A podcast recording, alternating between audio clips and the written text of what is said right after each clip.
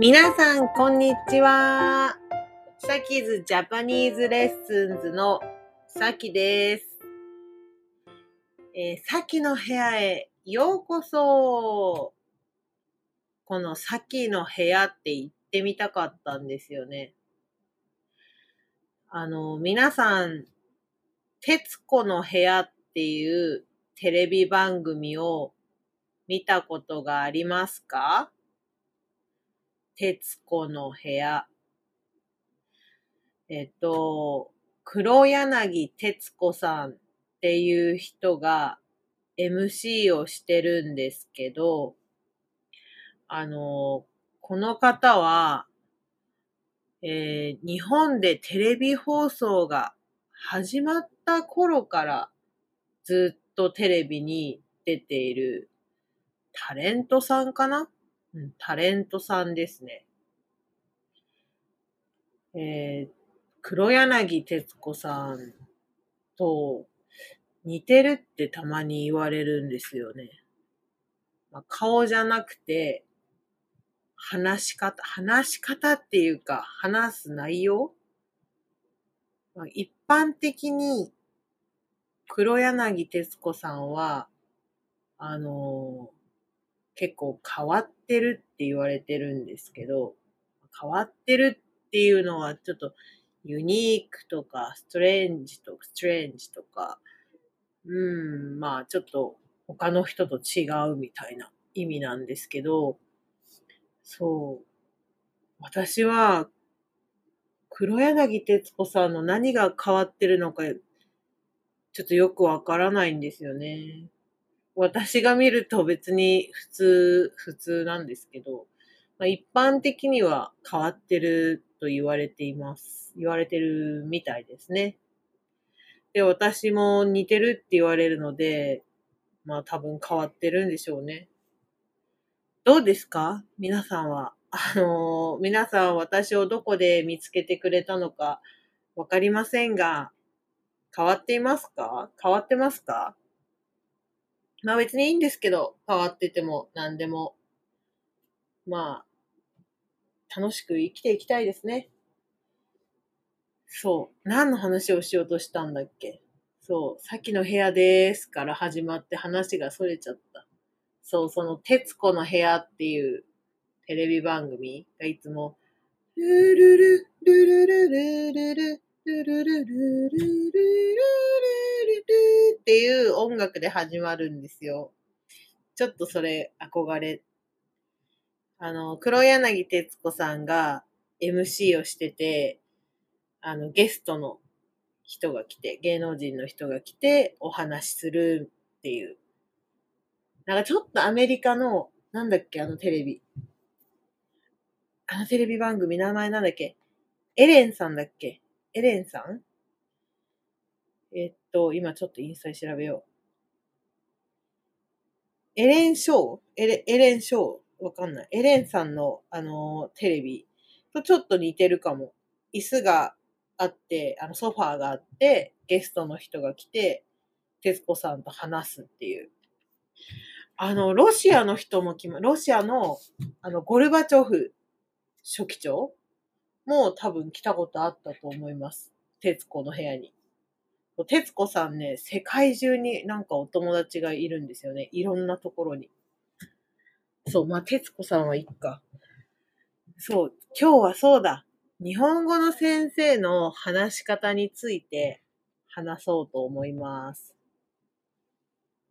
あの、日本語学校の日本語の先生ね。あの、ちょっとソーシャルメディアとかインターネットの先生たちと日本語学校で働いている先生って結構タイプが違うので、まあ、どっちもしてる人もいますけどね。私みたいに日本語学校で働いていて、まあ、プライベートレッスンとか、インスタとかの配信をしてる先生も結構いらっしゃいますけど、あのまあ、なんかちょっと雰囲気でわかるんですよね。こう、インスタとか見てると、あ、きっとこの先生は日本語学校で働いてる、もしくは働いてたんだなとか、あ、この先生は多分働いてないか。まあ、多分海外の学校で教えてたんだろうなっていう教え方とか雰囲気で結構わかるんですけど、あの、日本の日本語学校の先生の話し方って、全員ではないですよ。全員ではないですけど、本当に独特です。これは多分日本語学校に行ったことがある人はわかる。わかるかな？学生は気づいてないかな？うん。もうね、日本語の先生ってすぐにわかります。話してて。皆さんは、皆さんは職業病って言葉を聞いたことがありますか？職業は仕事ですよね。病は病気の病。職業病職業病って言うんですけど、だからもう日本語の先生は、その日本語の先生の話し方をする職業病。あと、なんかな、その、職業病っていうのは、うん、なんか自分の仕事に関わることをすごいチェックしちゃったりとか、うん、うん、すごい、なんだろうな。例えば、例えば、なんか、ラーメン屋さんとかで働いてたら、他のラーメン屋さんに行っても、なんかお箸の置き方がすごく気になったり、いろいろなところをすごい注意して見ちゃったりすることなんですけど、日本語の先生は話し方にそれが本当に出ます。まあ、全員じゃないですけどね。私も何校か日本語学校いくつかで働いてるんですけど、今ちょっと休んでるんですけど、まあ、一つの学校は、教務主任、あの、ディーン、先生の中のなんかリーダーみたいな人が、その日本語の先生の話し方が大嫌いっていう先生で、まあちょっと怖いからみんなそういう話し方をしないようにしてるんですけど、講師室で。でも教室に入ったらみんな日本語の先生の話し方そう、日本語の先生の話し方って何ってちょっとみんな気になると思うんですけど、あの、ちょっと責めないでくださいね。どうして日本語の先生なのに変な話し方をするんですかって。これにはちゃんと理由があるんですよ。これがいいのか悪いのかはわかりません、私も。どうなんだろうっていうのはよく思ってるんですけど、日本の日本語学校は、日本語を使って日本語を教えるんですよ。うん。で、本当は日本に来るときは、まあ、あのー、N5 レベルは自分の国で勉強していきましょうねって、まあ、ほとんどの国約束してると思うんですけど、してるはずなんですけど、まあ、中には本当にひらがなもわからないで留学してくる人は留学してくる人もいるんですよ。で、まあそんな中、日本語の先生、日本語教師は、日本語で日本語を教えるので、使える日本語が限られてるんです。本当に。どうやって教えるかっていうと、もう最初の授業はもうほぼジェスチャーと単語だけ。まあ、それ、それは本当先生によるんですけどね。まあ、これぐらいはわかるでしょうと思っていくつかこう言葉を使う先生もいると思うし、本当に徹底して、もう知らない言葉は絶対使わないっていう先生もいるし、まあ先生によるんですけど、まあ基本的には、あの、教えた言葉と教えた文系だけを使って話すんですよ。まあ、あの初級の人に教えるときはね。中上級になっていく。もう中級になったら好きに話しますけど、先生も。あの、初級を教えてるときは、もう、昨日教えた言葉まで。昨日というかもう今日、例えば4時間目だったらもう3時間目までに教えた言葉だけ、教えた文系だけ、もうそれを使ってこう話していくんですよ。だからもう先生はね、何ページにどの文系があって、どの語彙があってっていうのがもう大体頭に入ってるんですよ。ああ、もうこのクラスは今ここ勉強してるから、この、この文法とこの語彙はもうみんな勉強してるな、わかるな、とか。あとはやっぱりクラスによって、こうよく出る話題とか。このクラスはよくバイトの話してるから、まあ、バイトの言葉だったら教科書になくてもわかるだろうとか、あと学校の場所によってね、よく使う言葉って違うと思うんですよ。地域によっても違うし、あとそのクラスにどこの国の人がいるかによってもまた違うし。まあ、とにかくみんながわかる言葉だけをとにかく使って意識して話していくので、まあ、その結果、まあ、自然じゃない日本語になることがよくあります。本当によくあります。うん。個人的には、それってどうなのかなって思うことはあるんですよ。ただ他のやり方でどうやってコミュニケーション取るのっていうと難しい。だって、手形ってみんな習ったことないときに、はい、読んでくださいとか言われてもわからないでしょ？まあ、それぐらいは覚えておいてくださいっていうことでもう使う先生もいますけどね。見てください、読んでくださいぐらいはもう最初にもう覚えてもらうっていう先生もいるんですけど、もう、うん。だから手を使わないでお願いするってなると、もう見ます、お願いしますとか、読みます、お願いしますとか、あとジェスチャーとか、もう読みます、お願いしますってもう日本語変じゃないですか。でも、もうもうどうしようもないとき、もうコミュニケーション取らなきゃいけないときは、もうね、変な日本語でももう伝えなきゃってなって先生も使うんですけど、まあ個人的には、うん、なんかそれが、こう癖になっちゃうんじゃないかなっていうのは学生見てても思いますよね。その勉強し始めた時にそういうふうに先生が簡単な日本語を使って、簡単っていうかちょっと時々変な日本語を使ってるから、みんなそれを覚えて、こう、中級とかになってもそれが抜けなかったりとか。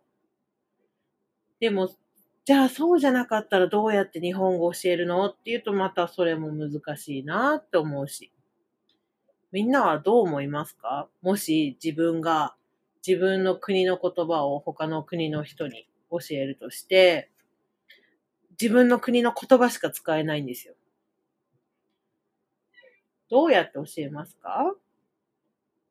まあ、オンラインレッスンはね、私も今プライベートでオンラインレッスンしてるんですけど、オンラインレッスンになると、まあ、英語使ったりとか、あの、ね、他の言葉を使って説明することができるので、まあ、教えてない言葉でも、あ、これはこういう意味だよってパパって説明してそれを使うこともできたりするんですけど、日本語学校はいろんな国から来てる人が一緒に勉強してるので、うん、それができないんですよね。たまに、あの、たまにじゃないや。ごめんなさい。たまに、あ、なんて言おうとしたんだっけ。ああ、中には、あのー、欧米の学生だけ取ってますとか、うちの学校はここの学生メインで取ってますっていう学校があって、そういうとこだと、あのー、英語も時々使って教えてますっていう学校もあるみたいですね。私はそういう学校では働いたことがないんですけど、全部もう日本語オンリーみたいな学校だけで働いてます。でも、本当に学校によってもまたカラーって全然違うんですよね。うん。もう学校によっても本当に、まあ先生によっても違うんですけど、まあ話し方もだから、まあもちろん先生によって違う。まあすごく日本語教師的な話し方をする先生も多いですけど、それを一切しない先生もいるし、まあ、私が今まで会ったことがある先生で、強えなと思ったのは、もう、もう、日本に来たばっかりで、本当にもうゼロからスタートの学生、ゼロビギって呼んでたんですけど、その学校では。ゼロビギナーの。ゼロビギの学生にも、もう普通に日本人の友達と話してるように話しかけてる先生がいて、学生はとりあえずなんか、えみたいな感じで、はいはいって言って、学生に分かってるのか確認したら全然分かってなかったっていう。でも、その先生はね、そのスタイルを一切変えずに、もう、普通に話してましたね。うん、普通に。まあ、学生ほとんど分かってなかったですけど。でも、それはそれでいいのかな？どうなんですかね？みんなはどう思いますかね？難しいなと思います。あの、もう授業の後は反省ばっかりです。本当に。日本語学校に行ってる人がもしこれを聞いてたら、あの、寝ないであげてください。バイトで疲れてるとは思うんですけど、結構先生たち寝ないで授業の準備をしてます。私も1時間睡眠で学校に行ったこと何回もあります。はい。ごめんなさい。私、どんどんね、話がずれていくんですよ。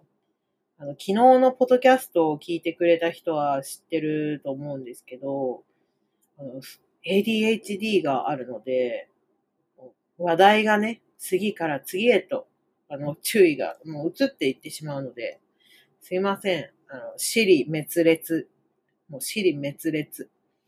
この言葉ちょっと難しいですけど、辞書で調べてみてください。死理滅裂。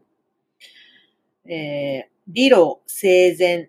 理路整然とした話し方ができません。すみません。っていうことで、今日もめちゃくちゃな感じで終わり、終わりにします。じゃあ、皆さん、またねー。